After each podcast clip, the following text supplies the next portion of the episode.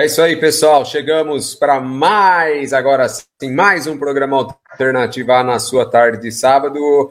A gente está quase que ao vivo, porque a gente está gravando o programa mais perto do nosso sábado.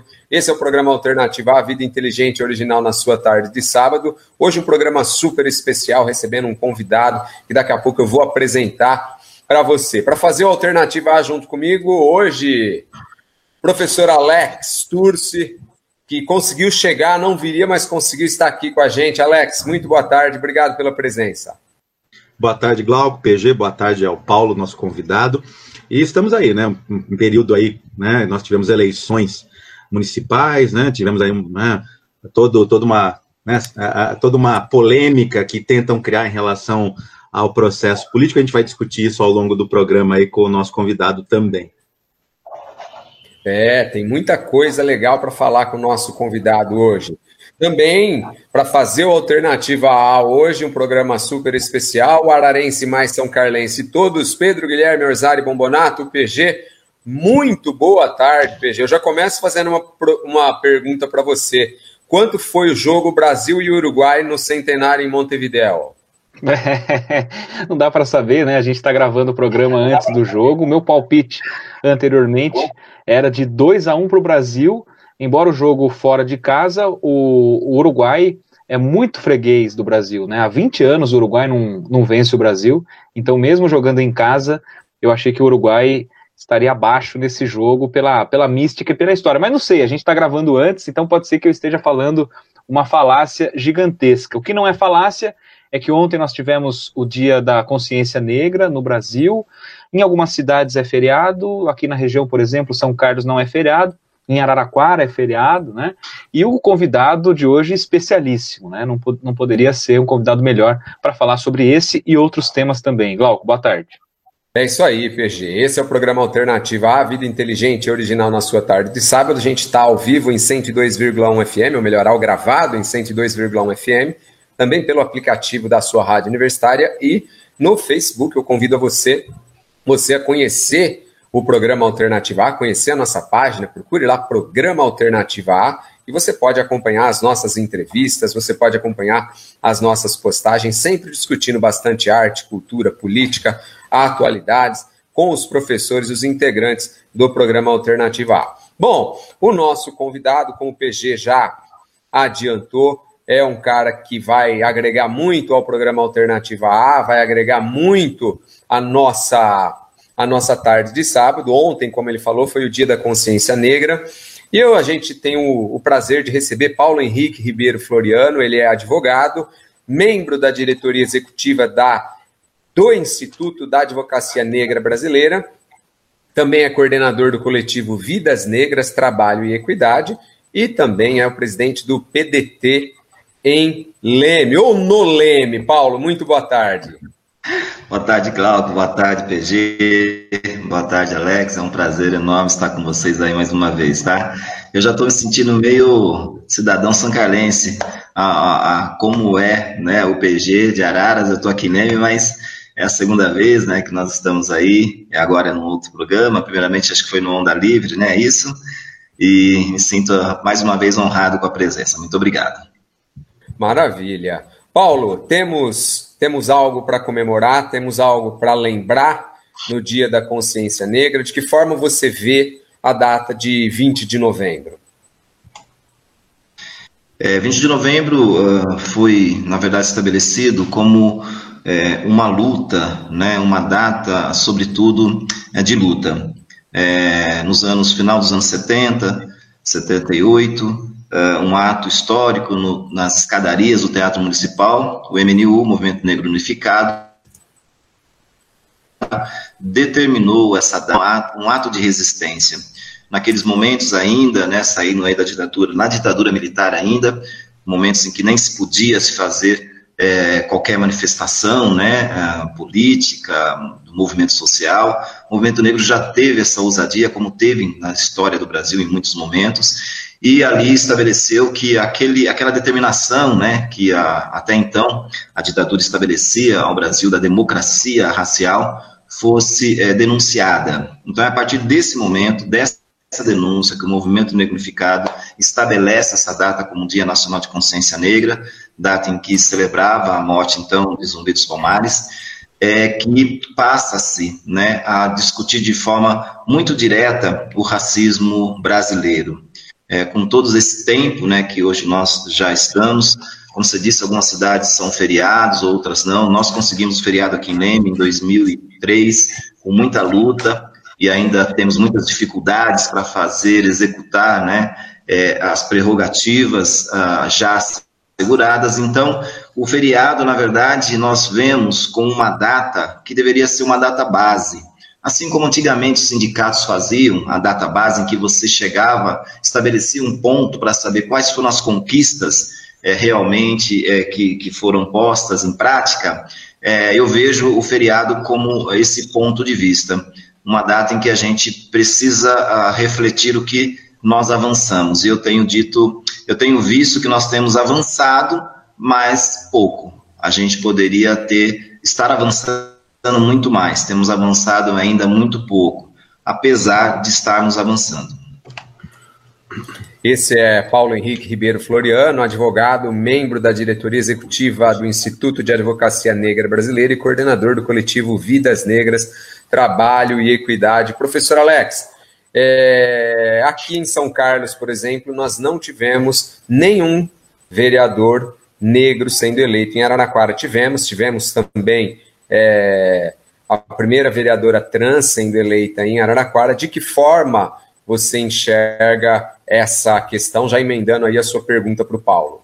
É, é, é, justamente muito nesse sentido, né, em relação ao que nós tivemos aí no último fim de semana, né, as eleições municipais, em que, é, olhando principalmente aí para os dados é, nas câmaras municipais, houve aí um, um, aumento até significativo comparado com outros anos de é, vereadores, né, negros, mulheres, né, mas se nós olharmos, por exemplo, ainda para o crivo de prefeito, né? A maior parte dos prefeitos que foram eleitos no país são homens brancos, né, com aí uma média de idade de 49 anos, é, com ensino superior completo, é, com um patrimônio na faixa de um milhão já de reais, né, milionários, vamos colocar assim.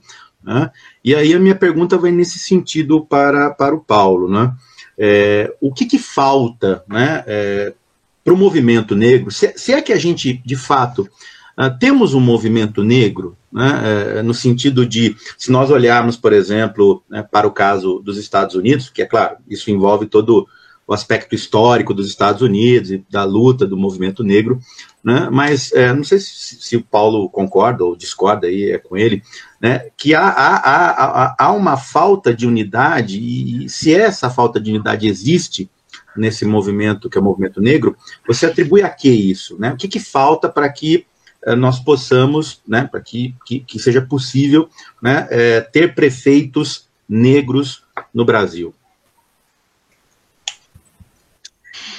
Perfeito, Alex. Acho que essa pergunta é muito desafiadora. Ela tem sido feita ao longo dos tempos uh, e nós fazemos uh, também uma autocrítica uh, em relação a essa questão. Mas, é, primeiramente, eu, eu diria que o movimento negro é, é todo movimento que tenha a ver com a questão da resistência negra, seja ele de, de que setor for, não é?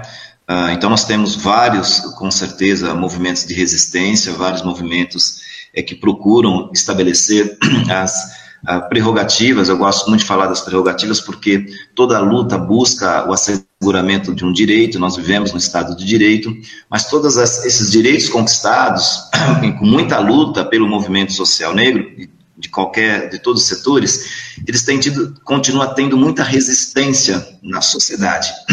Veja você, é, nós temos o Estatuto da Igualdade Racial, ah, que foi ah, ah, a partir de 2010 ele está vigente, e o Estatuto da Igualdade Racial não é executado é, qualquer cidade que, que, possa estar, na sua, na minha, onde a gente for, os poderes estabelecidos, sejam o poder judiciário, seja o poder é, legislativo, executivo, mesmo Ministério Público, que não cobra a execução do estatuto, é uma lei. não é? É uma lei. Então, parece que essa situação do Estado do Direito, do direito quando é, é assegurado alguma prerrogativa à população negra, não cabe à sociedade, mas cabe só ao negro.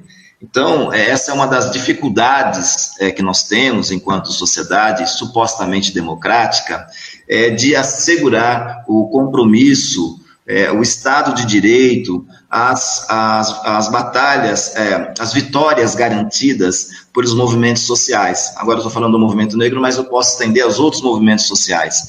Então, é, eu não consigo, e isso, com certeza, essas prerrogativas não asseguradas, é, acaba não legitimando, digamos assim, essa representatividade negra.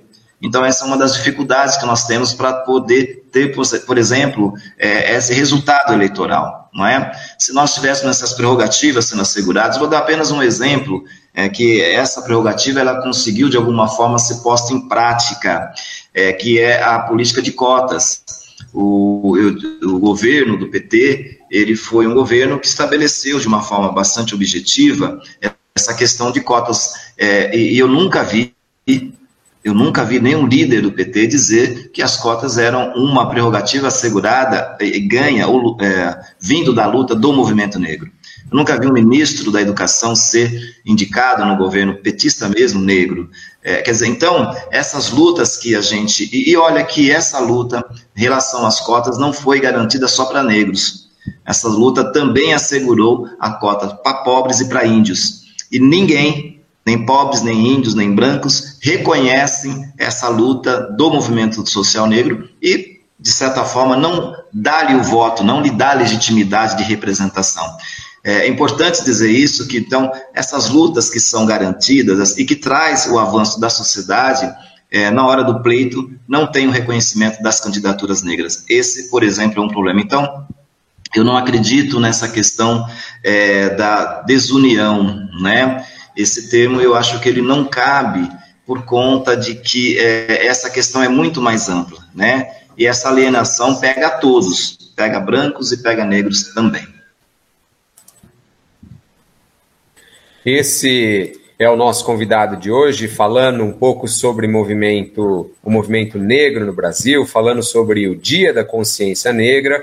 Eu estou falando de Paulo Henrique Ribeiro Floriano, advogado, membro da diretoria executiva do Instituto da Advocacia Negra Brasileira e coordenador do coletivo Vidas Negras, Trabalho e Equidade. Esse é o programa alternativo à Vida Inteligente Original na sua tarde de sábado. E a gente convida você que está nos ouvindo em 102,1 FM para vir aqui para o Facebook e acompanhar esta gravação super especial. Pedro Guilherme Orzari Bombonato, eu queria colocar você nessa prosa super gostosa com o Paulo também fazendo a você uma, uma provocação.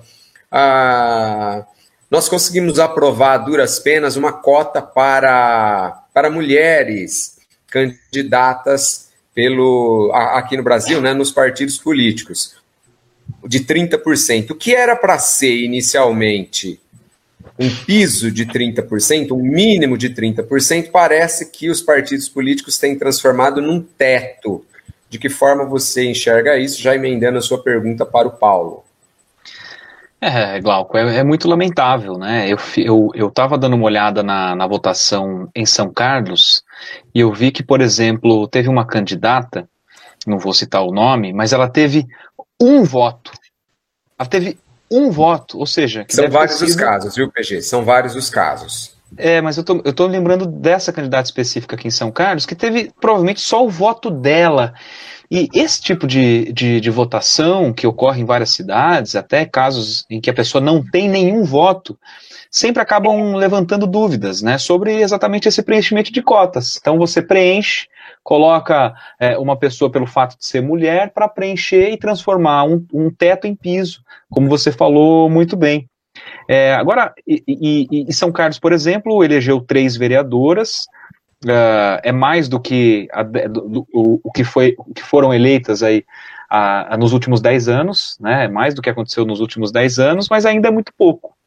A Araraquara, se não me engano, elegeu quatro mulheres, entre elas a primeira trans, uh, dois negros, e eu lembro muito da fala do, do professor Amarílio, na matéria de Educação e Sociedade, se eu não me engano, no meu primeiro ano de faculdade de letras, e ele era um, um homem muito engajado e, e sempre colocava várias pautas para a gente discutir. E na minha sala de 40 alunos havia três negros.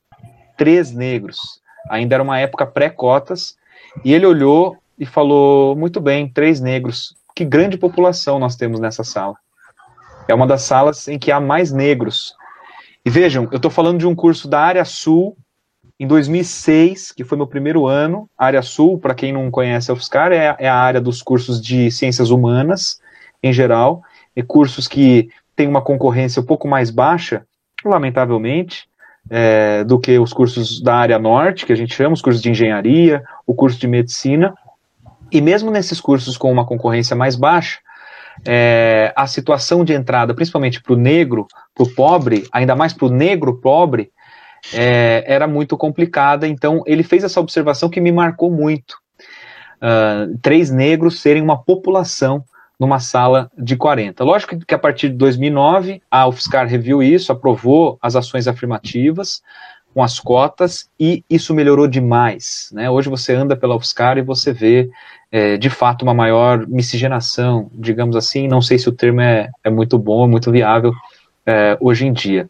Aí, estendendo isso, Paulo, até a, a, situação das minorias em geral, mas aqui a gente aproveitando a questão da, da consciência negra, uh, eu acho que o primeiro passo, Paulo, é uh, o negro estar nesse espaço, né, ocupar esse espaço, fazer parte de altos cargos, tanto em empresas quanto, quanto na política mas é, eu, eu não sei qual é o tamanho do seu incômodo, por exemplo, e aí eu, eu vou fazer uma pergunta a, abrindo bem meu coração. Se eu estiver falando alguma bobagem, você, por favor, me corrija no ar, tá?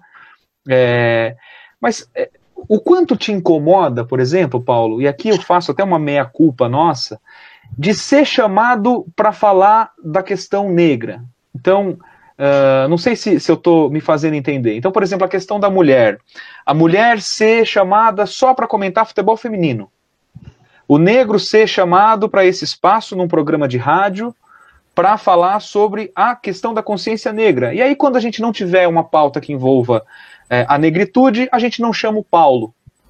Como é que, como é que você vê é, esse tipo de segundo passo, talvez, é, em que ponto a gente está e qual o seu nível de incômodo com isso. Talvez você possa responder no próximo bloco, Glauco, não sei. Isso, isso que eu ia te dizer, PG. Vamos fazer o seguinte: a gente está com tempo escasso aqui, vamos para rápidos apoios culturais e na volta o Paulo responde essa pergunta do professor Pedro Guilherme do PG. Alternativa A, volta já, não sai daí.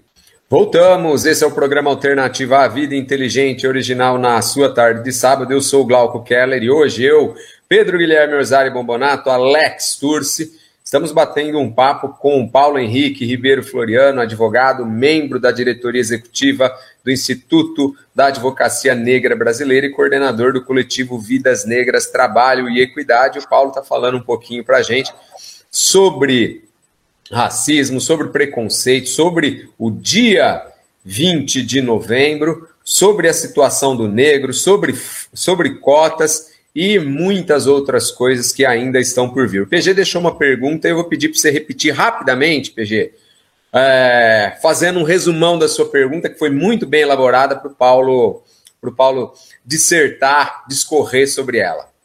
É, eu tenho dificuldade em ser breve, né, Glauco? Mas vou, eu vou tentar ser breve. É, na verdade, por favor. É, na verdade, a pergunta ela vai no sentido de qual é o tamanho do seu incômodo, Paulo, e também qual é o nível que o Brasil está na questão não só da, das ações afirmativas, né, desse processo de inserção do negro em altos cargos, é, mas também no processo de como o negro passa a ser chamado para discutir outros temas também, que não sejam só a negritude. Em que pé que está esse respeito? Em, e em que pé que está o seu incômodo com relação a essa situação? Perfeito. PG, não, não é nenhuma desonra, não é nenhum incômodo a sua questão. Eu acho que é uma, uma questão necessária. Eu acho até que ela faz uma ponte um pouco com o que o Alex é, fez a menção da possível desunião, porque é, eu, de certa forma, devolvi dizendo que é, é uma responsabilidade da sociedade. Então, é importante, claro, eu vejo isso, essa sua pergunta, como uma oportunidade que da próxima vez eu possa ser convidado para poder discutir um outro tema. E não que me incomode discutir esse, por favor, mas é, eu seria muito honrado se pudéssemos discutir outros temas que, com certeza, poderia também contribuir. É, agora, o que eu percebo, o que eu vejo, é que a, a sociedade ela precisa, é, na verdade, é, vamos dizer, deixar de ser tão conservadora. Eu não estou nem falando racista, tá? É, e nesse sentido, é preciso haver um incômodo entre nós. O primeiro incômodo que nós precisamos ter é um pouco semelhante ao que você acabou de dizer, PG, da sala de aula. Eu também, durante algum tempo, lecionei na, na Faculdade Anhanguera, aqui no campus de Leme, no curso de Direito do Trabalho, e nas salas em que tinha, e olha que é, a Faculdade Anhanguera é uma faculdade que atende, digamos assim, é, uma maioria social mais pobre, né, que dá um acesso, digamos, uma possibilidade às pessoas é, um pouco aí, digamos, mais pobres. E mesmo assim, e mesmo assim, eu nunca tive, nas salas que tinha em média 80, 90 alunos, nunca tive mais que três alunos negros. É, mas o que é mais triste disso tudo é que isso não espanta as pessoas, isso não incomoda as pessoas. É, quantas vezes a gente se sente incomodado ao estar nos lugares e perceber esse apartheid social que existe entre nós e nós levamos isso de boa. Nós levamos isso de boa. Então, é, existe uma discussão, já que nós entramos nesse, nesse, nesse tema do incômodo, né, ou, ou não dessa situação, existe uma discussão agora muito forte é, que o movimento negro tá tá, está travando sobre a questão da direita, da esquerda, é, não que a gente entenda ah, que é possível, digamos assim, é, aliás, o professor Silvio Almeida, né, que, que é um grande é, teórico, um grande jurista, um grande filósofo, ele tem colocado até de uma forma bastante é, é, objetiva e clara que não dá para pensar a questão racial é, não estando à esquerda, não é? Mas, ao mesmo tempo, existe uma discussão muito direta do movimento negro no sentido de que é, a, o Estado de Direito tem que executar as prerrogativas. E isso tem que acontecer em qualquer governo, porque é uma política de Estado, não é uma política de governo. E ao executar essa política, você não está aderindo à direita, você está fazendo com que se cumpra a prerrogativa assegurada. Então são coisas diferentes. E por que, que eu digo isso? Porque tanto a esquerda quanto a direita, esse incômodo é, da ausência não existe, da ausência negra não existe. É, e por mais que nós nos coloquemos, a gente, é, inclusive, é, muitas das vezes está dialogando um tema que é, deveria né, já estar superado na nossa sociedade, tamanha a, a, a contribuição histórica que a população negra é, é, dá para essa sociedade, tamanha a miscigenação mesmo que existe dentro da nossa sociedade, era um tema que a gente não era para estar discutindo não é? Poderíamos estar realmente falando de outros assuntos. É, mas é por isso que não me incomoda estar falando, porque infelizmente é necessário, não é? É? Mas a gente precisa, eu acho que o que faz o diferencial, o que pode fazer o diferencial da mudança é, é a gente não, uh, a gente se incomodar com esse estado de apartheid. Nós precisamos é, entender que nós vivemos um estado de apartheid, em que nesse estado de apartheid os negros não têm vez, a não ser em regras de exceção. Então, na regra de exceção é um, é um, é um outro, e o que acontece nas câmaras, o resultado das câmaras agora da eleição é a regra de exceção. Não é? Então, esse incômodo é importante. Agora, é importante que isso seja feito principalmente quem tem acesso a esses espaços privilegiados e que não são negros. Entende? E que não são negros. Então, nós temos dito e temos trazido uma pauta recentemente de que é, nós não estamos, o Brasil não dá para ser um Estado democrático enquanto prevalecer o racismo e é algo que é, tanto os partidos de direita, de esquerda, vão precisar lidar com essa questão, porque esse entendimento é algo que nós vamos incomodar, né? a todas, a, a todas as tendências ideológicas, enquanto esse incômodo uh, não for algo que atinja todos, não só negros. Paulo, eu queria entrar numa, numa seara que tem que concerne bastante a, a minha área do PG também. A gente é professor da área de linguagens, né? E muitas vezes a gente, a gente acaba por, por.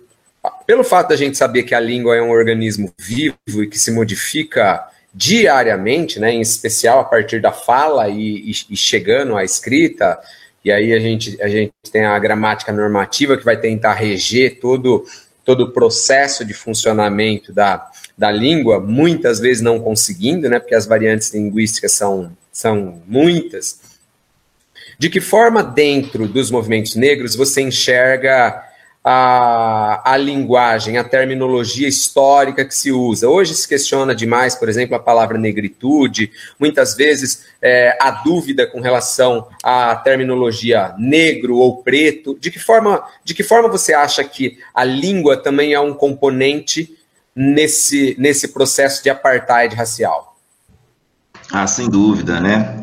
É, é, tem inclusive um, um, simples exercício, né, que se a gente fizer ao pegar, ao pegar o dicionário, pegando preto e branco, a gente vai ter essas referências, né, é, do que é ruim relacionado ao preto e do que é bom, né, o melhor relacionado ao branco, já é uma tendência. A coisa tá preta, né, quanto de nós já não usamos dessa expressão, né, fazer negrice, né, é algo que sempre, muitas vezes, os mais antigos usavam, enfim, mas é, é, como um todo, né, ela também traz dentro de um racismo estrutural, né, que é o que nós é, é vivemos, né, essa, esse, essa, esse racismo está enraizado e ele vem da história até agora e por conta disso está em todas as áreas de atuação, porque ele é, é porque ele é estrutural e por ser estrutural ele é institucional e por conta disso ele reproduz todas as formas que a gente possa imaginar. Então, uh, combater o racismo, sobretudo, é descolonizar. Né? Nós temos que é, entender esse processo de descolonização para que a gente possa ser visto e tratado como, como gente, né? como deveria ser. Mas é um processo que não dá para fazer sozinho, né? e eu insisto bastante nisso. É um processo que não dá para fazer sozinho. A gente só não avança mais porque ainda a sociedade é muito conservadora, não é? é e repito, não estou falando conservadora para não dizer racista. É, então é um enfrentamento que nós precisamos fazer enquanto um todo e entendendo a, essa questão do racismo estrutural, ele que também com certeza chega até a linguagem. É, eu tenho, na verdade, eu não, mas o movimento negro tem aceito, né, essa a, Existem várias divergências também em relação a isso, mas eu acho que essa, essa definição do negro, como de certa forma está estabelecido pelo próprio IBGE, que é, é pardo ou preto, né? É, ainda tem muita discussão do pardo, né? Como tinha do mulato, que o mulato é uma derivação de mula. Olha a linguagem aí de novo. É, então, uh, mas eu acho que ainda é algo um referencial melhor é, até para poder também se apurar algumas políticas públicas, como está se fazendo, né? É, o mestiço, é, o pardo e o, e o, preto, ele é, então, é, a referência. Claro que tem, dentro dessa questão de linguagem ainda, nós temos um problema do colorismo, não sei se vocês já ouviram falar sobre esse tema, mas que é os tons, digamos assim, é, de, de, de, de negritude, né? os mais aclarados, digamos assim, e que traz também alguns problemas para a questão uh, do reconhecimento. Não é? A, a, pessoa mestiça que tem essa consciência da sua negritude e que afirma essa sua negritude, muitas vezes tem tido problemas com o branco, que não reconhece nele um negro. E é até engraçado, né? Como o outro pode dizer para o outro que ele é. é engraçado isso. A pessoa dizendo que é negra, não, você não é negro. Eu falei, mas como alguém pode dizer para mim o que eu sou, né? Mas é, essas questões são questões aí que a gente vai é, levando, né, dentro de todos esses esboços, todos esses problemas que o racismo faz. Mas a linguagem é isso, né? Ela também é um retrato desse, neo, desse colonialismo, né, que a gente ainda tem, uh, digamos, no nosso país, da, da, da imposição né, dessa cultura, digamos assim, é, da cultura europeia, que na verdade estabelece é, os critérios do que é melhor, do que é bom, né, sobre uh, um país que é, em sua maioria, negra. Então, esse conflito é algo acirrado, mas que é vencido, né, porque as instituições, como eu coloquei, o racismo estrutural, ele tem é, nome, né, ele tem sexo, né, ele tem cor. Então, em sua extrema, digamos assim, relevância, representada né, pelo homem branco, não é?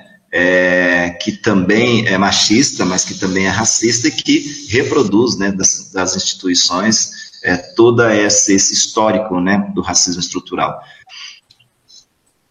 Professor Alex, é, vamos fazer o seguinte: manda uma pergunta, o Paulo vai se preparando para responder e aí a gente vira vira o bloco e aí sobra um pouquinho mais de tempo no, no último bloco para a gente conversar com o Paulo, Alex. Sim, é, é, nós, Paulo, a gente viveu nos últimos tempos no Brasil desde, eu diria, desde 2014, né, intensificando isso em 2016, 2018, todo um processo de polarização que isso, de certa forma, também acabou se transferindo né, para as pautas dos movimentos sociais, em meio a tudo isso, surgiu aí né, uma novidade, que não é uma novidade, é um conceito até bastante antigo, que é o identitarismo. Né? E, e muitas pessoas é, né, acabam colocando né, que as questões, as pautas identitárias, que envolvem não apenas a questão negra, é, do negro, mas também a questão da comunidade LGBT, mulheres, acabou de alguma forma é, é, meio que fragmentando a esquerda, né, individualizando a pauta progressista nesta e naquele ponto, né, e, e chegando ao ponto, por exemplo, de, de gerar uma situação também de uma espécie de patrulha ideológica, né, eh, um, um, caso recente, por exemplo, foi o caso da professora é, Djamila Ribeiro, que é, saiu na capa da Vogue, né, e foi criticada por aparentemente é, pessoas que se dizem progressistas, não fascistas, né? É, mas como você na capa da Vogue, quer dizer, só porque eu sou que uma mulher negra, eu não posso ser na capa da Vogue, né? É, então eu queria que você no próximo bloco comentasse um pouco sobre esse ponto aí.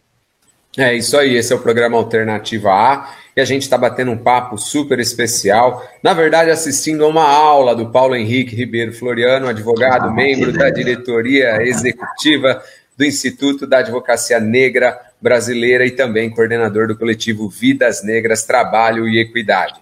A gente vai para rápidos apoios culturais, mas a gente volta já em dois minutinhos, não saia daí. Até já! Voltamos! Esse é o programa Alternativa A, Vida Inteligente, original na sua tarde de sábado. Hoje o programa gravado, porque a gente recebe Paulo Henrique Ribeiro Floriano, advogado, membro da diretoria executiva do Instituto da Advocacia Negra Brasileira e coordenador do coletivo Vidas Negras, Trabalho e Equidade.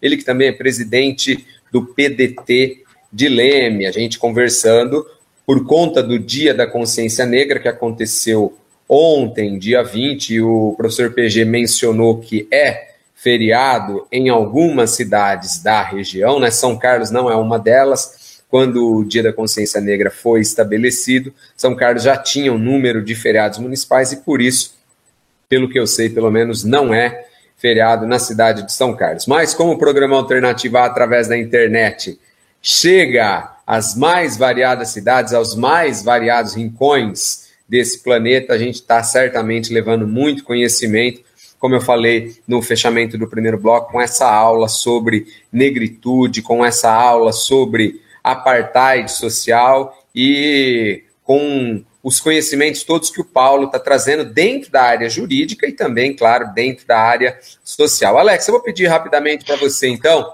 mandar a sua pergunta de novo para o Paulo, naquela sinopse, naquele resumo super especial que só você sabe fazer. Eu e o PG não conseguimos. Bom, não, como eu havia comentado no final do, do, do segundo bloco, né, do, do, nosso segundo bloco, é, a questão da polarização, né, é, que acabou também de alguma forma se transferindo para os movimentos sociais, o próprio movimento negro, né, é, como o Paulo mesmo colocou, né, a questão da luta contra o racismo, a luta né, pelo, pelos direitos né, do, dos negros no Brasil, como a pauta da esquerda, né, mas nos últimos tempos, né, muita crítica que se faz essa questão do identitarismo que tomou conta aí é, do, do, do, do, aspecto dos movimentos sociais e tal. Muitos falam que isso fragmentou a própria esquerda, né, meio que é, individualizou a chamada pauta progressista e, e gerou né, uma espécie de patrulha ideológica, né, no, no sentido, eu dei o exemplo da professora Djamila Ribeiro, né, que foi criticada por pessoas que né, se colocam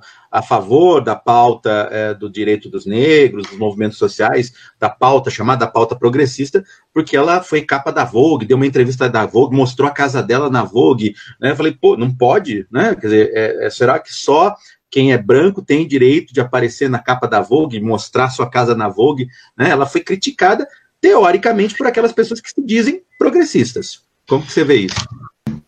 E, é, poxa, muito bacana, Alex. Eu, eu tinha até feito, é, é, nas minhas considerações anteriores, né, dizendo que uma das questões do nosso atraso, né, e digo nosso atraso enquanto país, é, deve-se exatamente por conta dos chamados é, progressistas, os chamados avançados democratas, os chamados intelectuais do bem, porque é, essas eu pessoas... De, eu chamo de galerinha descolada.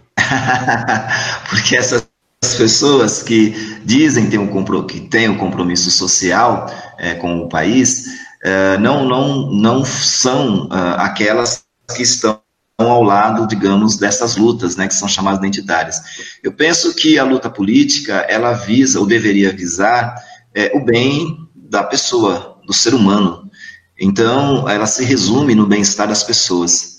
É, Para mim, não adianta nada eu ter um, um Brasil e ser um brasileiro e ter nesse país uma potência que ainda hoje é a décima potência, está dizendo que vão cair aí por conta dessas questões todas econômicas, né, que deve perder um pouco essa posição, mas que por enquanto é a décima potência econômica, se ao mesmo tempo eu sei que na condição humana eu estou lá na quase centésima, septuagésima nona posição, o é, que, que adianta o seu país mais rico se eu tenho um, povo mais, um dos povos mais pobres, e dessa maioria de pobres está a, a população negra? É, como que alguém que faz política, que se diz um, um, avançado, um democrata, pode conviver com a miséria num país tão rico como o nosso? É algo que não cabe. É algo que não cabe. Eu não consigo entender como uma pessoa pode se sentir, do ponto de vista político agora falando, é, tranquilo né, dentro dessa missão, é, se ele é, vê com naturalidade a existência da miséria como é no nosso país. Então é algo que realmente não, não tem como, não cabe. E nessa questão que, que você coloca, e é bastante interessante, até recentemente, inclusive, a, a, a filósofa esteve na, no Roda Viva, né? É, recentemente, até esse ponto foi colocado, né, da Jamile. Eu acho bastante interessante essa discussão. Primeiro porque é, eu não tenho, eu não fiz, eu não sou franciscano, eu não dos setores da, da, da igreja católica que eu mais gosto, os franciscanos, é, que não tem, é, tem voto de pobreza, né? É, e acho que todos aqueles que professam fé deveria realmente ter, uh, porque a espiritualidade, ela, ela, na verdade, está muito mais além do que, digamos, as pessoas aí é, uh, no, convencionais comuns, né? As pessoas que têm um, um chamado espiritual estão muito mais a, avançados, digamos, enquanto seres humanos do que as pessoas comuns. Então, é, aí sim eu entendo essa questão do voto de pobreza e do, dos franciscanos. Mas eu é, vejo que no movimento negro nós também temos essas, essas essas incongruências, essas discussões, a, inclusive ela tem, sofre uma crítica muito forte por algumas posições, e eu acredito, é, crítica que não cabe, porque eu gostaria de ver, se possível, toda semana uma, uma pessoa negra na Vogue e nas demais revistas do país. Eu gostaria de ver, ao sair uh, nas ruas, uh, negros usando, estando nos melhores carros, estando nas melhores casas, ocupando os espaços nobres, é, e que todo mundo pudesse ser, puder, pudesse ocupar. Então, eu não tenho nenhum problema com a riqueza ou com o acesso, né, com o dinheiro, porque afinal é, o dinheiro ele serve para fazer com que as pessoas vivam bem, né? E todo mundo gosta de viver bem. Não tem quem não queira, não é? Então, essa discussão, é, que até nós temos dentro do próprio movimento negro também, é uma discussão que, infelizmente, né, a gente é, precisa avançar.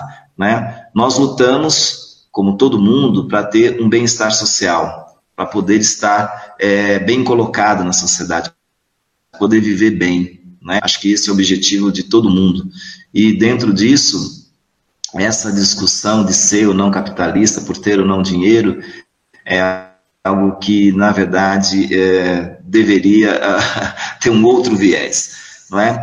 Mas eu não vejo nenhum problema com isso, tá? Gostaria que aparecesse aí nas, nas vogues da vida o, o, número maior de pessoas negras possível e que não pudesse é, ter apenas na capa da raça, né, digamos assim, a representação negra até porque esse país, como nós já dissemos, é um país de maioria negra, então, é, se pelo menos em metade das revistas tivesse uma referência negra, eu acho que a gente poderia estar realmente dizendo que estamos avançando um pouco com o, um processo, no processo democrático quanto a essa questão. O PG, é, voltando, voltando para a seara da palavra, é, o Paulo coloca o Brasil é um país de maioria negra, né? Diferentemente dos Estados Unidos, que tem em torno de 30, de, de 13%, perdão, da população é, como população declaradamente negra, né? E a gente continua falando em minoria, né? Quando na verdade é uma maioria marginalizada. Exatamente. É, eu queria até Desculpa, é, eu, eu só queria fazer uma referência agora, nós acabamos de falar de política brasileira, né, e lembrar dessa situação americana, né, de ter na sua uh, vice-presidência, né, uma, uma, mulher negra, maravilhosa, inclusive, em um país que tem 13% da população.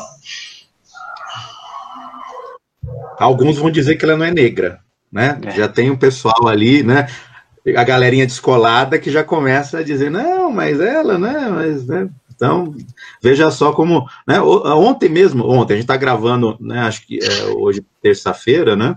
O, o, houve críticas ao presidente Obama deu uma entrevista ao Pedro Bial, né, não sei se alguém chegou a assistir, né, e falou sobre cultura negra, falou sobre rap, e já tinha gente nas redes sociais corrigindo Obama, né, porque isso e aquilo, porque o rap, porque isso e aquilo, quer dizer, é, é, eu, eu, eu, eu, considero que a gente está num momento bastante complicado, né? Bastante complicado é, do que, que a gente fala, do que, que a gente coloca. Quer dizer, é, eu posso divergir do Paulo aqui em alguma questão, né? Isso, isso já vai me tornar para alguns o racista, fascista, aliás, liberal, né? O liberal virou é, sinônimo de fascista no Brasil, né? É, a gente está vendo um momento que eu acho bastante complicado nesse sentido, né? Em todos os aspectos. Ô Alex, eu só queria ter a autoestima de quem questiona o Obama, cara. Exato, eu também. Pior, Essa confiança. Esse é o ponto, né? O pior, é, pior, é, pior, é pior que esse pessoal, que é que se diz progressista, como né, foi colocado pelo Paulo, como eu falei que chamo de galerinha descolada, certo? Né, é, em São Paulo, muitos gostam de ir lá na Vila Madalena, certo? É, é, é, é se acham, né? E, e, e, e, é a minha opinião que vale. Se eu, se eu coloco uma opinião divergente com, com base e consistência, eu já sou chamado de fascista, racista, é, é, é, é, misógino, tudo que você puder imaginar, né? E já sou cancelado né, das redes sociais, que é a é. nova forma de censura do mundo digital hoje, é o cancelamento. E o outro lado é fascista. O cancelamento é um problema seríssimo, mas voltando ao que o, ao que o Glauco falou, a questão da inversão, né, Glauco? E o conceito de minoria é, é, é diferente na matemática e diferente na, na, na ciência social, né? A, a, minoria, quando a gente diz a, as minorias, por exemplo, negros sendo uma minoria, é minoria em termos de representatividade. É uma minoria Isso. social. É a maioria da população, só que em lugares de destaque é uma minoria. O, o Paulo já falou sobre isso, sobre a questão do apartheid, né? Que a gente vive, quantos professores né, são nossos colegas de trabalho, quantos médicos são negros e negras, e a gente espera muito que as cotas elas melhorem pelo menos isso, né? A gente bateu ano passado os 10 anos, 10 primeiros anos de cotas. É lógico que a gente sonha com um mundo sem cotas, mas ainda as cotas são necessárias. Pronto, acabou. É, é essa que é essa que é a questão. Uh, e ainda sobre essa coisa da inversão, como é que você como é que você sente, Paulo, na pele, literalmente, quando as pessoas elas, elas invertem da seguinte maneira: ah, é, quem é racista é o negro. Ah, porque vocês que quer, vocês negros que querem ficar dividindo, porque a humanidade é uma só. Né? Essa é é demais. A pessoa ela fala, eu não sou, eu não sou racista, eu sou humanista, né? Eu não sou machista nem feminista. Primeiro que a pessoa já comete um erro terrível de colocar o machismo como oposto de feminismo. Na verdade, o machismo é oposto de feminismo, mas essa é uma discussão para um, um, outro um outro programa. Como é, cara? Qual que é a dor, né? Lógico, eu sendo branco nunca vou sentir essa dor é, no coração, na pele mesmo, quando você tem que lidar com esse tipo de, de inversão de valores do Paulo. E aí vocês acabam sendo colocados como grandes criadores de um pseudo preconceito, racismo reverso, porque branco também sofre racismo e todas essas patifarias e pataquadas que a gente ouve por aí. Como é que você lida com isso? Tem que ter estômago, né? Tem que ter estômago. é, primeiro a gente tem que é, dar uma, uma, é, uma chance à ignorância, né? Porque ignorância é um problema sério. E, e, a gente, mas tem, tem modos de a gente reverter a ignorância, né? Aliás, todos nós somos um pouco ignorantes em alguma em relação a alguma coisa, né? Então, o fato de você ser ignorante significa apenas que você tem desconhecimento sobre o assunto, né? E aí a gente pode, se tiver humildade, até continuar no diálogo uh, na medida em que a pessoa se sentir, digamos assim, é, que, po que possa ser um pouco humilde para poder dialogar. Agora, o problema é, não é só a ignorância, né? A ignorância a gente ainda dá o jeito. O problema é realmente a, a arrogância e a falta de humildade é, para querer discutir um tema que não tem informação, não é? Como é que você vai discutir um assunto que você não, não conhece e você vai uh, mencionar é, sobre o assunto uh, uh, colocando achismos. É, então é difícil, né? não dá para você dialogar com, com alguém nessa situação. Agora, é, por trás de tudo isso mesmo está aquilo que a gente já sabe que é. Né? Então, quando você tem uma pessoa que é, não, não é só ignorante, mas realmente é racista, então não tem muito o que se fazer, né? A não ser que ela queira realmente superar o seu racismo. Do contrário, realmente não tem o que se fazer. Então são coisas que a gente, eu por exemplo, não nem dialogo, né? É, eu não, não, tenho mais tempo a perder é, com pessoas que não têm vontade de aprender, né? Bom, não tenho tempo a perder com isso não. A gente precisa, na verdade, é, bater em outra porta em que é possível ser aberta, né? Até porque o tempo é algo precioso, né? Para a vida da gente e a saúde também. a gente tem que preservar a saúde, principalmente, e o tempo que é sagrado, né? Então, quando isso acontece, eu ignoro, simplesmente. Eu vou falar do, do Corinthians que está mal, né? Não sei como é que está agora, faz tempo que eu não tenho visto, mas eu vou falar de outro assunto, né? Se for possível. Senão, a gente nem fala. É, mas eu, eu, eu, entendo que muitas coisas é, com esse olhar faz parte da truculência mesmo, né? Daquela truculência que não tem é, nenhuma vontade é, de mudar, que não tem nenhum compromisso, né, com a, as questões humanas e que não tem vontade nenhuma de aprender. Né? Então, eu tenho que apenas ignorar quando isso acontece.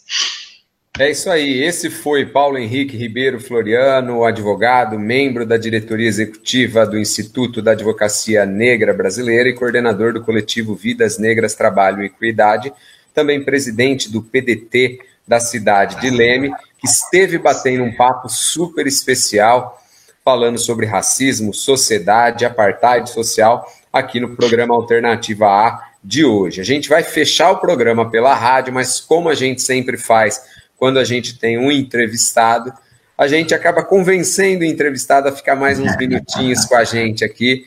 E eu convido você que está ouvindo a gente em 102,1 FM ou que está no aplicativo da Rádio Universitária a vir aqui para o Facebook. Procure a gente, Programa Alternativa A no Face, e você vai ter mais alguns minutos dessa aula, desse papo super gostoso que o Paulo está batendo com a gente e vai poder ouvir tudo que ele está ensinando para a gente. Para quem fica na rádio, o Alternativa volta sabadão às 17 horas. Grande abraço, até lá.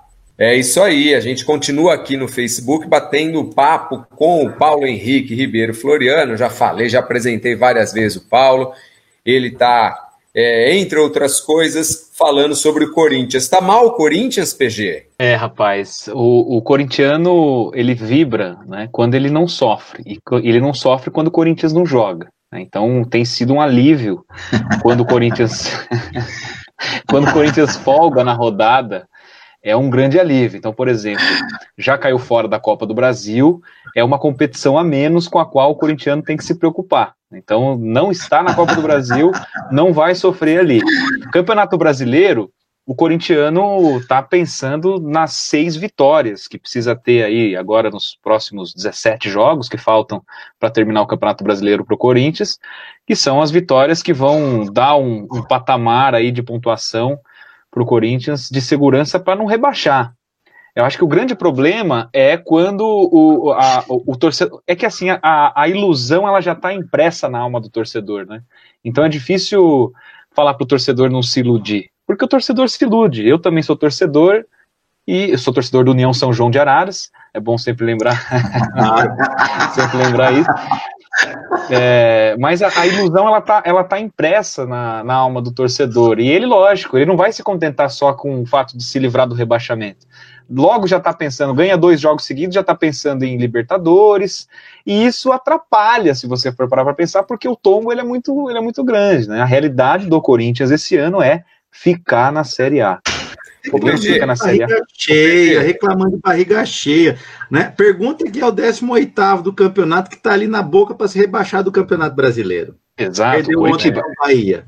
E lá o quebra-quebra é grande, né, Alex? Ah. Última, as últimas vezes. Olha, eu, vou, eu vou falar uma coisa para vocês. Um pouco, para de falar disso. Para de falar disso. O Alex, só para fechar o assunto, o assunto do futebol, a gente está gravando o programa na terça-feira, jogo da Liga das Nações. A Espanha acabou de enfiar 6 a 0 na poderosa Alemanha. 6, 6 a 0 na poderosa Alemanha. Portanto, se a coisa tá ruim para o Corinthians, imagina tá para a Alemanha. O Corinthians não tá, tá para o Coritiba que perdeu do, do Bahia. Tá pro acho, que faltou só, tá- acho que faltou só um gol para a gente se sentir vingado, né? Nossa, pensei nisso, Paulo. Podia ter feito um 7 a 0 seria fenomenal, cara. Eu ia dançar de castanhola, que ia ser. Eu preocupado com a 18 posição do brasileiro é preocupado em vingança, olha só. É, eu também, olha, eu estou sabendo agora esse resultado, o Glauco, mas é só a questão do, do, rebaixamento, muitas vezes a gente não tem muita, muita a, a, ideia, né? E mesmo quem já caiu, o Corinthians já caiu, o Palmeiras já caiu, é, e, e, mesmo quem já caiu, o Coritiba, você esquece. E, e, e hoje tá muito difícil subir de volta, gente. O Cruzeiro, o Cruzeiro já, já foi um turno na Série B também, e o Cruzeiro até outro dia estava preocupado em não cair para a Série C. Então, é, é, às vezes o torcedor ele fica assim, nossa, mas a gente só não vai brigar, é, desculpa, a gente só vai brigar para não cair, já tá ótimo. Eu acho que assim, você, tá, gente, você tá pessimista. Você tá, cara, tá quase, tá quase caminhando para aquele chavão de comentarista. Não tem mais bobo no futebol.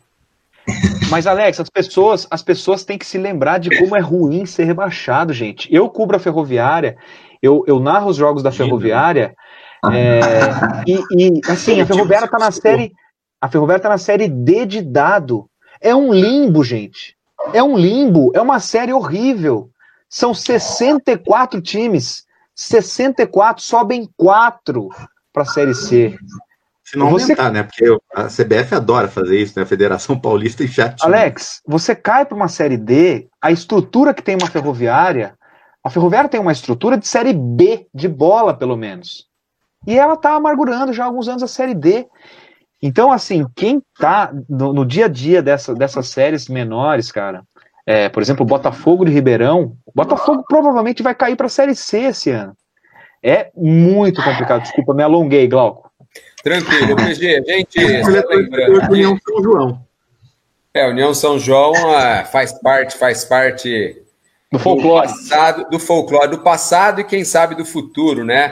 É o, é o Dom Sebastião, que quem sabe um dia pode voltar. Vai, vai, vai. Esse é o programa Alternativa A, Vida Inteligente Original na sua tarde de sábado. A gente está recebendo Paulo Henrique Ribeiro Floriano, advogado, membro da diretoria executiva do Instituto Nacional da Advocacia Negra Brasileira e também coordenador do coletivo Vidas Negras, Trabalho e Equidade. Eu vou passar a bola para o Alex para fazer a última, sua última pergunta. O Paulo responde, eu passo para o PG para a última pergunta e a gente fecha. Moçada. Paulo, é, aproveitando inclusive o seu envolvimento aí na política, diretório do, do, do é, qual que é, nesse momento, né, sobre é, é, o que pensar, o que fazer, né, para que os partidos políticos, de fato, é, encampem, né, é, não, não, seja apenas uma peça de retórica ou uma cota, um número, para que viabilize, de fato, candidaturas negras ou pretas, né, é, é, que, que, sejam possíveis de, de, de, de, criar, de certa forma, prefeituras, ou até governos, ou até, né, pensando aí, numa, numa presidência de uma pessoa negra no Brasil. É, é muito importante sua pergunta, Alex. Uh, eu, eu entendo que a, a política começa na base do município, né? Aliás, no, o Estado em si, a União é uma ficção, né? É no município que tudo acontece. É, partindo desse princípio, é, eu, eu, acabei é, usando, estar nessa experiência, né? Estou aqui, é, presidente do diretório municipal do PDT, e dentro disso, uh, buscamos fazer uma construção diferenciada. Para você ter uma ideia, eu faço parte de uma coligação, que é de oposição, é, nós, inclusive, não ah, ganhamos a eleição, mas estamos discutindo, porque tem uma impugnação do, do candidato que venceu, é, que já está deferido, inclusive, pelo tribunal, está em subjúdice. Mas, ah, dentro dessa coligação, o PDT foi o único partido que trouxe é, alguns diferenciais né, bastante interessantes. Primeiro, uma maioria de candidaturas feminina. É, nós temos cota masculina no partido. E todo mundo se assustou com isso. De 18 candidaturas, nós temos 11 que são mulheres. É, isso não foi feito à toa. Tinha uma intenção realmente de criar essa discussão, de criar um diálogo, criar um embate. E, ao mesmo tempo, também, dessas 18 candidaturas, nós temos é, uh, 13 uh, candidatos que também e candidatas que são negros. Então, uma maioria negra e uma maioria feminina. E exatamente porque essas duas maiorias são minorias representativas. É, tivemos a, a, são, foram uma boa parte foram candidatos novos, tivemos, claro, algumas dificuldades, pessoas que estão, digamos, em formação política, porque nós também queríamos fazer essa provocação de não pegar aquelas pessoas que já têm aqueles vícios todos é, e acho que foi muito bom nesse sentido. É, conseguimos fazer a reeleição de uma das candidatas, é, que por acaso é minha esposa, e também, e, e, e, o bacana é que fez a junção né, dessas duas representações, negra e feminina, não é? Que era um pouco que a gente queria mesmo. Ah, então, dentro disso, o que eu percebo, e essa discussão nós levamos para a coligação, é, nós indicamos várias pessoas para fazer parte dos programas de, go governo que estava sendo discutido, e nós, é, com o nosso discurso, já assustávamos a nossa própria coligação, no sentido de inovar nesse diálogo. Né? Dentro da campanha, fizemos um, um evento que foi é, promovido pelo PDT, que tem um, uma ação que chama AMT, Ação da Mulher Trabalhadora, é, Trabalhista, e era o único partido que tinha uma articulação feminina organizada, né? E, e não conseguiu uh, ter uma, uma representação dos outros partidos de mulheres. Uh, e, e, até alguns presidentes confessaram, olha, a gente não tem isso. Então, municipal, a gente é, pretende, é, claro, provavelmente a gente não sabe como vai ficar, se vai ter uma nova eleição, vai depender da, dessa discussão jurídica aí para frente, mas é, uma vez, se porventura ganharmos, né, agora ponto de vista majoritário, é, esses temas irão fazer parte da gestão e de forma franca. É, eu sei que é um diálogo não muito fácil de se ter, porque é, uma coisa é você filosofar os problemas, outra coisa é você é, botar na pauta da gestão as políticas públicas, não é? é mas uh, é por aí que eu acho que começa. A gente precisa realmente fazer esse enfrentamento político. E, e, e, essa linha de enfrentamento não é uma coisa que deve. Que, eu sempre disse isso, nós estávamos na coligação de sete partidos, é, é, que isso não poderia ser uma questão do PDT. Isso tem que ser uma questão da coligação. E ela tem que fazer esse enfrentamento para que possa esses espaços é, em relação às políticas de gênero ser executadas. É, nós, infelizmente, temos é, um diagnóstico social muito ruim, com taxas é, muito altas de vários problemas sociais, e, tudo, e toda essa questão precisa de muitas correções, tanto na área uh, de gênero, como na área racial. É, há muito a ser feito, mas essa bandeira é algo que poderia, digamos assim, já tocar nos outros partidos que não tinham e não têm também uma visão um, pouco avançada sobre esse tema. Então foi um desafio muito grande. E sem contar ainda, se me permite, só para encerrar, que muito desses, dessas pessoas que foram trazidas para essa situação é, votaram, digamos, é, não vou dizer que, que, eram ou que são, porque hoje não são mais, mas votaram numa, na, na, na eleição anterior na, no Bolsonaro. Quer dizer, tinha um, pensamento bastante conservador, uma ideia bastante conservadora, e a gente conseguiu, digamos assim, é, mudar né, esse olhar. É, nós fazíamos reuniões aí sistematicamente toda semana online, porque na pandemia não dava para você poder encontrar as pessoas, para poder fazer com que elas pudessem entender o perfil desse, desse trabalho, do que realmente nós estávamos buscando fazer. Então foi uma experiência muito bacana e eu espero que a gente possa construir ainda, deixar muitos frutos aí para o futuro. O PG, o, isso que o Paulo fala, cara, eu acho que, que corrobora aquilo que eu tenho, que eu tenho dito no, nos últimos tempos. Eu me nego a acreditar que o Brasil tenha 57 milhões de, de fascistas.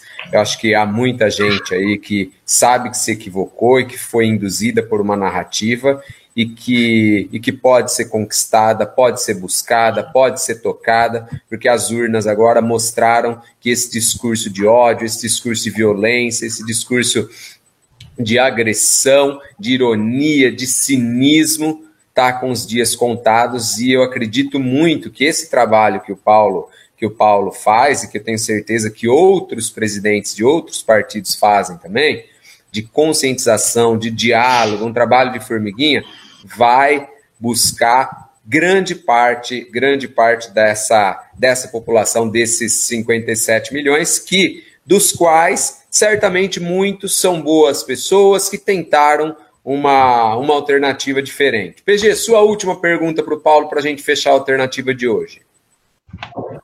É, dentro disso que você está falando, Glauco, é muito bem observar. O Bolsonaro, nessas eleições uh, municipais, ele teve derrotas, lógico, não são derrotas diretas dele, mas são derrotas indiretas acachapantes.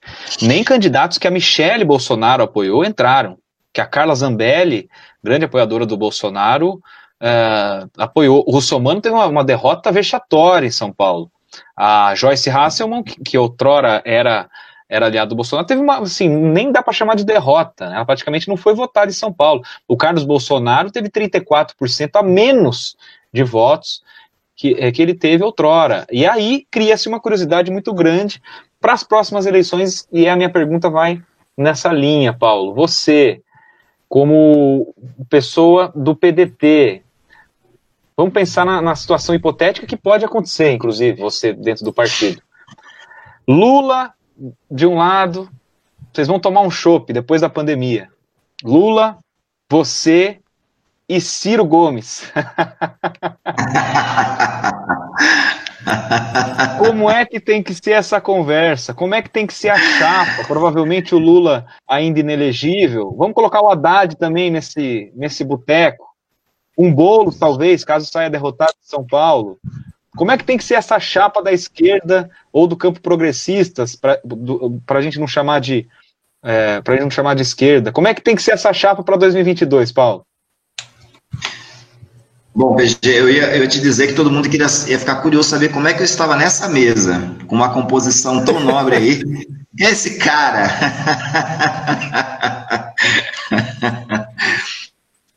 Mas o que eu, o que eu penso uh, sobre isso, PG, é que a gente precisa amadurecer o diálogo é, do avanço. É, eu, eu acho que essa experiência da eleição anterior, nacional, nos colocou onde nós nos encontramos. principalmente por conta da falta de diálogo das esquerdas, não é? É, é necessário, urgente, eu até fiquei feliz que já começou esse diálogo, não é? É urgente que a gente realmente retome o passo. É, precisamos entender também é, que nós estamos é, num estado são Paulo é um estado mais, estado mais rico né, da federação e necessariamente estado também mais conservador, também, né? Uh, eu estou falando aqui de São Paulo só para poder dar um exemplo, né? Mas ao mesmo tempo eu vejo que essa reação está acontecendo, como é a prova, ao meu ver, desse resultado de São Paulo, né? Acho que a chegada do Boulos ali no segundo turno, de repente mostra uh, o início dessa necessidade de diálogo. Hoje eu vi, inclusive, que o Diretório Municipal do PT já declarou né, esse apoio ao Boulos. É, espero que todos o façam e todos os, os passos um pouco aí, digamos, mais avançados, que a gente precisa realmente. E não é só, veja, não estou aqui querendo criar uma implicância a um partido, não é? Mas eu acho que a, a, a mudança alternativa de poder é necessária mas essa mudança alternativa para melhora, nunca para piora, mas para melhora, não é? Então, eu acredito que é, essa situação anterior da, da, da, eleição nacional também nos ensinou muito. Muitas vezes a derrota amarga é, faz com que a gente cresça né, e avance politicamente. Eu acho que ela ensinou muito, custou muito caro a falta de diálogo, e eu acredito que a gente não pode repetir e acho que não irá repetir, né?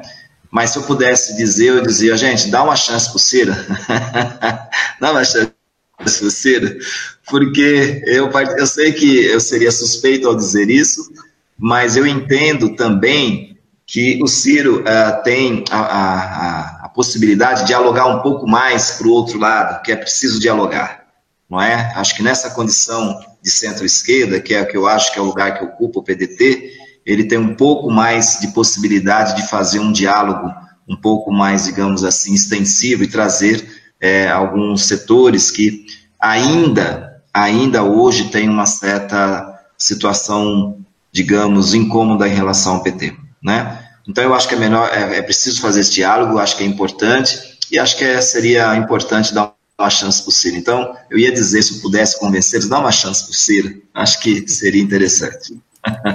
É isso, esse que, foi. Eu Diga, acho que o Haddad, eu acho que o Haddad você convence, o Dura convenceu o Barbudo. Pode ser, é, a seguir sempre acho, os Acho que dificilmente você vai convencer, mas tudo bem. Bom, esse foi o Paulo Henrique Ribeiro Floriano, advogado, membro da diretoria executiva do Instituto da Advocacia Negra Brasileira e coordenador do coletivo Vidas Negras, Trabalho e Equidade, também presidente do PDT de Leme e esposo de uma vereadora. Como que é o nome da sua esposa, Paulo? Amarilis Ribeiro. Amarilis Ribeiro. Parabéns a ela, cara, que legal. Eu, de, de, alguma maneira, nas nossas conversas aí, acompanhei a sua correria, os seus corres na última semana. Só tá faltando um corre que você sabe qual que é, que você vira aqui para São Carlos para gente fazer uma corridinha junto. Mas, Glauco, não esqueça que você vai ter que reduzir a marcha, tá? Eu acho que hoje eu vou conseguir trotar a 7 minutos por quilômetro só. Não consigo mais que isso, não, tá? Não tem problema, a gente vai no ritmo do PG. Ah, gente... então, vamos ficar sentados. Maravilha. Eu, eu, vou correr, eu vou correr até a, eu vou correr até a cozinha que meu lanche chegou. Ah lá, você tá vendo? Obrigado, PG. Valeu mais por mais essa. Valeu, obrigado, valeu, Alex. Até mais. Valeu, Paulo. Valeu. Obrigado, obrigado, gente. Um abraço. Obrigado. Maravilha. Esse foi o Paulo Floriano. Eu queria mais uma vez agradecê-lo por essa aula, por esse, por essa discussão Maravilha. super pertinente que a gente teve aqui no programa Alternativo. Vai deixar, obviamente, as portas abertas para que ele sempre esteja com a gente. Quiçá, numa próxima vez, a gente torce muito presencialmente na bancada do programa Alternativa A. Obrigado, Paulo. Obrigado a você que ouviu o programa Alternativa A, você que ficou com a gente no Face até agora. A gente volta sabadão às 17 horas, às 5 da tarde. Grande beijo, até lá. Tchau, tchau.